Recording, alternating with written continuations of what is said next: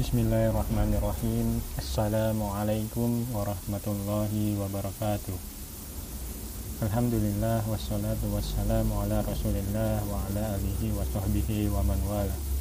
Asyhadu an la ilaha illallah wa asyhadu anna muhammadan rasulullah. Allahumma salli ala sayyidina Muhammad wa ala wa ala ala sayyidina Muhammad. Qala Allah Ta'ala fi kitabihil karim أعوذ بالله من الشيطان الرجيم بسم الله الرحمن الرحيم يا أيها الذين آمنوا اتقوا الله حق تقاته ولا تموتن إلا وأنتم مسلمون أما بعد segala, segala puji bagi Allah atas segala limpahan rezeki yang telah Allah berikan kepada kita sehingga pada malam hari ini kita dapat dipertemukan kembali dalam majelis kajian Muslimah Hijrah Tangerang Marilah kita mensyukuri segala kenikmatan yang Allah berikan kepada kita. Kita gunakan dalam rangka untuk menambah ketakwaan dan keimanan kita kepada Allah Subhanahu wa taala. Karena cara terbaik yang bisa kita lakukan sebagai selaku, selaku hambanya adalah menggunakan segala nikmat yang Allah berikan kepada kita dalam rangka untuk menambah ketaatan dan keimanan kepada Allah Subhanahu wa taala. Itu merupakan cara yang paling terbaik. Kemudian salawat salawat serta salam tak lupa juga kita aturkan kepada uswah kita baginda Nabi Muhammad Shallallahu Alaihi Wasallam beserta para keluarganya, sahabatnya, tabiin wa tabiut tabiin. Semoga kita termasuk umat beliau yang senantiasa menjalankan, menjaga dan membela sunnah-sunnah beliau. Baik, pada malam hari ini kita akan melanjutkan materi kita pada fikih jual beli.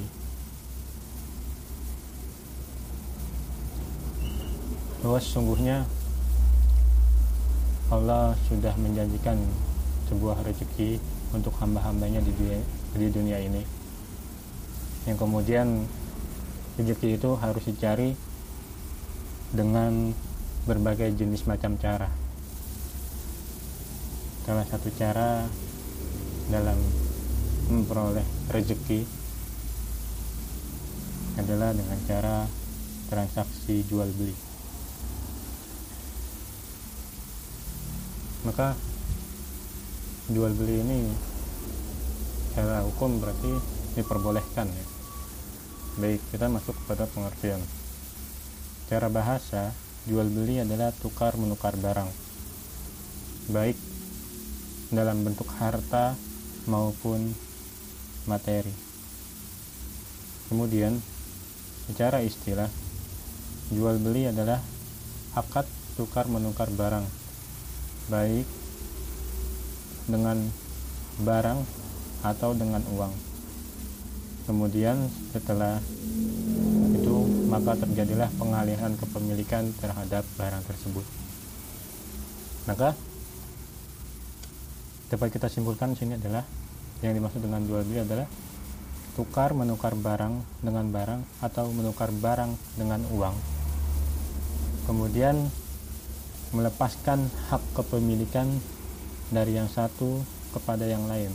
Maksud dari yang satu kepada yang lain adalah dari penjual kepada pembeli barang tersebut. Kemudian disertai dengan sikap saling merelakan atau saling ridho. Jadi dalam proses jual beli ini adalah ada beberapa proses ya. Pertama itu adanya adanya seorang penjual dan pembeli ada barang yang diperjualbelikan dan ada akad. Kemudian disertai semuanya itu disertai dengan sikap saling ridho. Apa dalil-dalil diperbolehkannya jual beli? Tadi saya, sudah saya sampaikan di awal bahwa jual beli itu diperbolehkan Jual beli merupakan aktivitas ekonomi yang hukumnya boleh berdasarkan kitabullah, sunnah Rasulullah, serta ijma dari seluruh umat Islam. Dari dalil-dalil dalam Al-Quran terdapat pada surat Al-Baqarah ayat 275 yang artinya adalah Allah telah menghalalkan jual beli dan mengharamkan riba.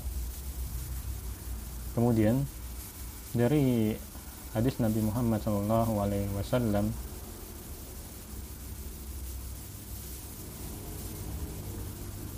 Hadis dari Ibnu Umar radhiyallahu anhu bahwa Rasulullah Shallallahu Alaihi Wasallam bersabda apabila dua orang melakukan jual beli maka masing-masing orang mempunyai hak biar memilih antara membatalkan atau meneruskan jual beli selama mereka belum berpisah dan masih bersama atau selama salah seorang di antara keduanya tidak menemukan kiar kepada yang lainnya.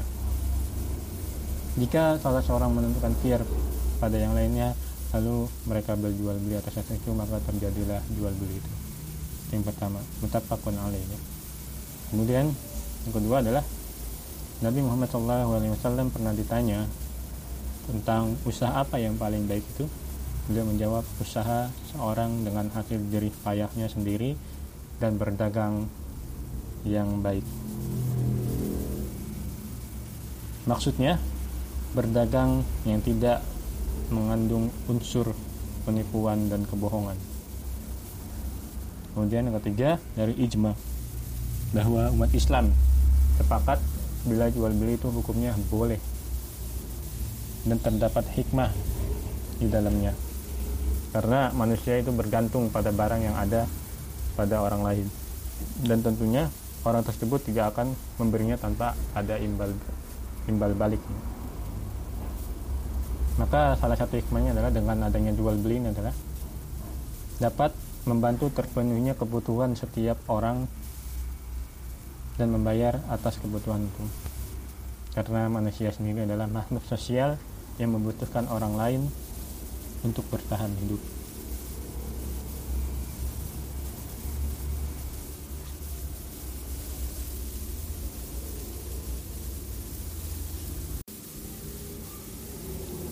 Bismillahirrahmanirrahim. Jadi selanjutnya adalah sebab-sebab keharaman akad jual beli. Sebab-sebab ini muncul dari akad yang diperjualbelikan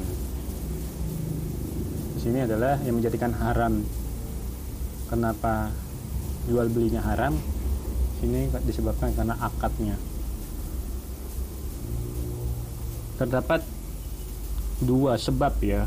Terdapat dua sebab yang menjadikan akad jual beli itu menjadi haram. Yang pertama haram karena barang yang melanggar syariat. Seperti contohnya adalah jual beli benda najis jual beli barang yang merusak diri merusak diri kita sendiri maupun merusak diri orang lain. Barang yang tidak memberi manfaat untuk kita atau untuk orang lain atau bisa juga barang yang tidak mungkin diserahkan dan juga jual beli yang mengandung unsur-unsur riba goror, penipuan, dan segala macam jenisnya. Itu yang pertama. Kemudian yang kedua, haram yang disebabkan karena hal-hal di luar akad. Ini juga terbagi menjadi dua. Yang pertama, haram karena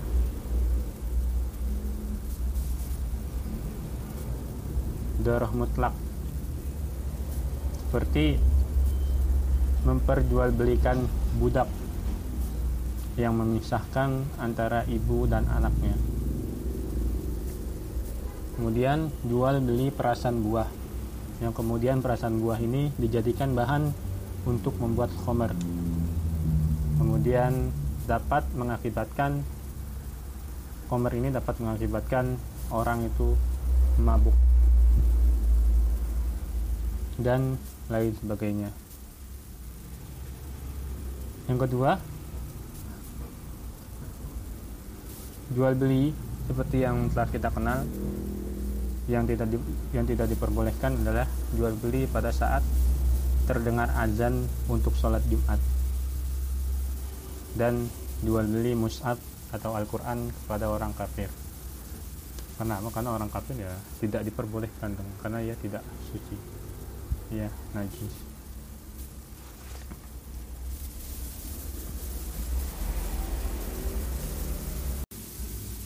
Bismillahirrahmanirrahim. Ya untuk selanjutnya pembahasan selanjutnya adalah setelah kita tadi membahas rukun jual beli itu ada tiga. Maka pembahasan selanjutnya adalah syarat sahnya jual beli.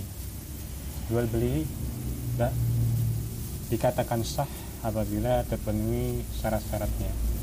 Yang pertama adanya saling ridho antara si penjual dan pembeli.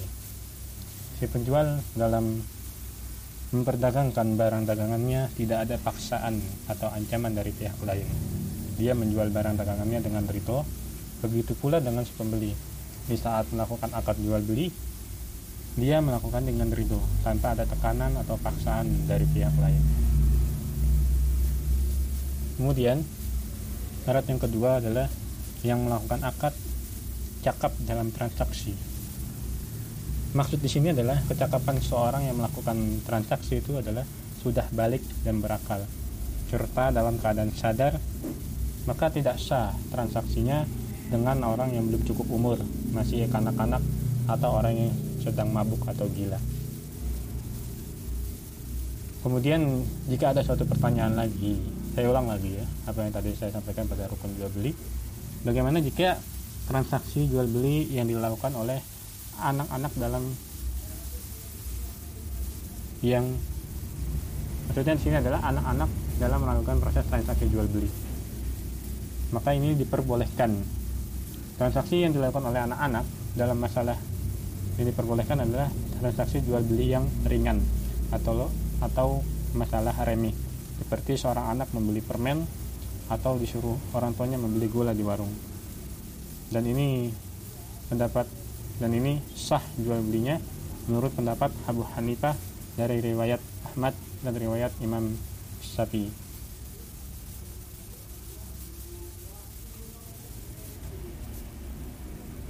Kemudian yang ketiga yang dijual belikan itu adalah benda yang berharga atau mempunyai nilai bukan barang yang diharamkan oleh Allah Subhanahu wa taala. Di antara benda atau barang yang diharamkan oleh Allah Subhanahu wa taala adalah memperjualbelikan najis, darah, babi, komer dan patung. Kemudian barang yang diperjualbelikan kepunyaan sendiri atau setidaknya sudah diberikan kuasa untuk menjual barang milik orang lain. Apabila ada seorang yang menjual barang yang bukan miliknya atau menjual barang milik orang lain tanpa seizin dari yang mempunyai barang, maka jual belinya tidak sah. Dalam sebuah hadis riwayat Ibnu Majah dan Imam At-Tirmizi, la tabi ma laisa laka la tabi ma laisa indak. Jadi, janganlah engkau menjual barang yang bukan milikmu. Kemudian yang kelima, barang tersebut dapat diserah terimakan. Dalam persyaratan ini, barang yang diperjualbelikan dapat diserahkan baik barang itu sendiri atau barang bukti yang menunjukkan kepemilikan seperti surat jual beli, sertifikat. Kemudian tidak sah memperjualbelikan burung yang terbang di udara atau menjual ikan yang masih berada di dalam kolam. Ini tidak dapat Kemudian yang keenam, barang tersebut diketahui sifat-sifatnya baik dengan melihat langsung atau dengan menjelaskan kriteria dan sifat-sifat barang serta jumlah nominal harga barang tersebut. Sebuah barang yang tidak jelas kriteria dan sifat-sifatnya dapat menimbulkan masalah dan salah satu pihak dapat mengalami kerugian.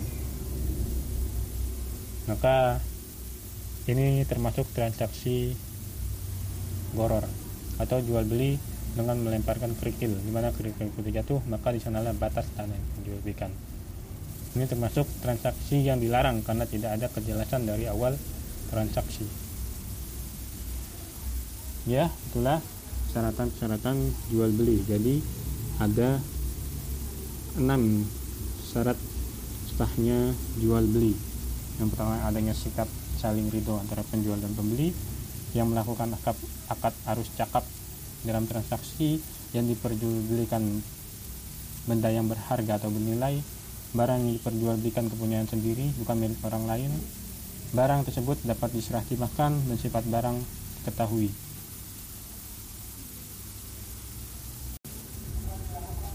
Bismillahirrahmanirrahim. Ya selanjutnya setelah kita mengetahui apa pengertian jual beli dasar hukum jual beli dan akad-akad apa saja yang diharamkan dalam jual beli maka pembahasan selanjutnya adalah tentang rukun jual beli. Setelah kita bahas pada pertemuan yang lalu yang namanya rukun adalah sesuatu yang tidak dapat ditinggalkan.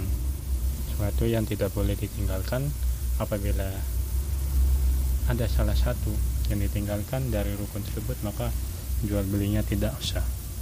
Dalam proses jual beli juga terdapat rukun-rukun. Uh, ada beberapa rukun dalam proses jual beli. Ada yang mengatakan ada yang empat ada yang mengatakan ada yang tiga. Namun keduanya itu tidak menjadikan uh, para pembahasan fikih itu menjadi pembahasan yang sangat yang pembahasan yang sangat kuat ya. Namun pada dasarnya semuanya sama saja saling ada hubungan. Yang mengatakan empat di sini adalah uh, antara penjual dan pembelinya dipisah. Nomor satu penjual nomor dua itu pembeli yang mengatakan tiga bahwa penjual dan pembelinya dijadikan satu. Maka itu sama saja sebetulnya dalam pembahasan fikih jadi rukun jual beli itu ada tiga. Yang pertama adalah dua orang yang melakukan akad yaitu adanya pihak penjual dan pembeli. Pihak penjual dan pembeli mempunyai syarat-syarat. Yang pertama adalah uh, penjual maupun pembeli orang yang berakal artinya waras akalnya. Dalam arti keduanya bukan orang yang gila alias tidak waras. Bila salah satu di antara keduanya adalah orang yang gila maka jual akad jual belinya tidak sah. Apalagi kedua-duanya orang yang gila. Kemudian nah, syarat yang kedua adalah orang tersebut telah balik. Balik ini adalah telah mencapai umur kalau laki baliknya adalah telah bermimpi. Lalu ada sebuah pertanyaan sahkah jual beli yang dilakukan oleh anak kecil? Dalam proses jual beli yang dilakukan anak kecil di sini diperbolehkan apabila jual belinya dalam masalah yang ringan atau masalah remeh. Seperti seorang anak yang membeli permen atau disuruh orang tuanya membeli gula di warung. Ini diperbolehkan dan sah menurut pendapat Abu Hanifah dan riwayat Ahmad dan riwayat Imam Syafi'i. Kemudian rukun yang kedua adanya sigot. Adanya sigot ijab kabul yaitu sigot yang menyatakan bahwa keriduan atas akad atau kesepakatan antara penjual dan pembeli. Ijab dan kabul sini adalah uh, ucapan menyerahkan barang yang dijual dan kemudian diterima oleh pembeli dengan mengucapkan saya menerima barang tersebut kemudian yang ketiga rukun yang ketiga adalah adanya barang atau objek barang yang diperjualbelikan. Jadi adanya penjual dan pembeli ini berarti harus ada barang yang diperjualbelikan. Jadi syaratnya adalah jadi syaratnya itu ada tiga. Ada dua orang yang melakukan transaksi adanya penjual dan pembeli adanya sigot yaitu berupa ijab dan kabul. Yang ketiga adalah adanya objek atau barang yang diperjual belikan. Itulah rukun-rukun dari jual beli yang semuanya itu harus ada apabila tidak ada di antara salah satunya maka jual belinya tidak sah ya setelah kita bahas apa itu pengertian jual beli apa itu landasan hukum dalam jual beli kemudian rukun-rukun dalam jual beli serta syarat sahnya jual beli. Maka yang paling penting di sini adalah yang saya akan tekankan kepada rekan-rekan sekalian bahwa bersikap perilaku jujur dalam proses jual beli adalah harus ditanamkan pada saat kita ingin melakukan memulai usaha. Sikap jujur yang ada dalam diri kita itu harus kita tanamkan agar dapat mencapai keberkahan dalam proses transaksi jual beli yang kita lakukan. Karena tiada lain tidak bukan yang kita kejar dalam kehidupan ini atau dalam lingkup kecilnya dalam proses jual beli. Jika kita adalah seorang pedagang maka poin penting yang harus kita tanamkan adalah memperoleh keberkahan dari Allah Subhanahu wa taala. Dari dari mulai proses transaksi hingga kita mendapatkan keuntungan. Bahwa apa itu keberkahan? Keberkahan adalah sesuatu yang dapat mendekatkan kita kepada Allah Subhanahu wa taala. Untuk memperoleh keberkahan maka ada beberapa hal yang perlu kita catat di sini ialah orang yang melakukan jual beli harusnya bersikap jujur. Jujur menyatakan barang itu apabila ada sesuatu yang cacat. Kemudian menyampaikan kepada para pembeli meskipun dari komitmen kejujuran kita itu tadi akan mengurangi harga barang yang kita jual. Kemudian bersikap toleransi dan samahah kepada meskipun kita berperilaku sebagai penjual atau pembeli. Pelaku penjual tidak memberikan harga yang terlalu mahal. Ini merupakan kode etik dalam jual beli. Kemudian seorang pembeli juga harus menyadari tidak boleh menawar barang yang dijual oleh penjual dengan harga yang sangat rendah. Bahwa penjual juga berhak untuk menentukan harga karena guna untuk mendapatkan laba dan modal kembali untuk menjual barang yang diperjualbelikan. Jadi poin penting sini adalah selain kita mempelajari fikih jual beli, kita juga harus menyadari betul bahwa tujuan kita dalam proses berdagang atau jual beli adalah memperoleh keberkahan dari Allah Subhanahu wa taala. Karena dalam keberkahan itu adalah terdapat kita menggunakan cara-cara yang baik, bukan cara-cara yang batil.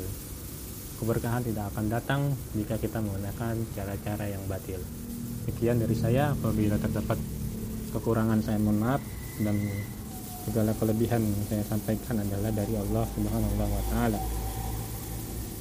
Sekian dari saya. Wassalamualaikum warahmatullahi wabarakatuh.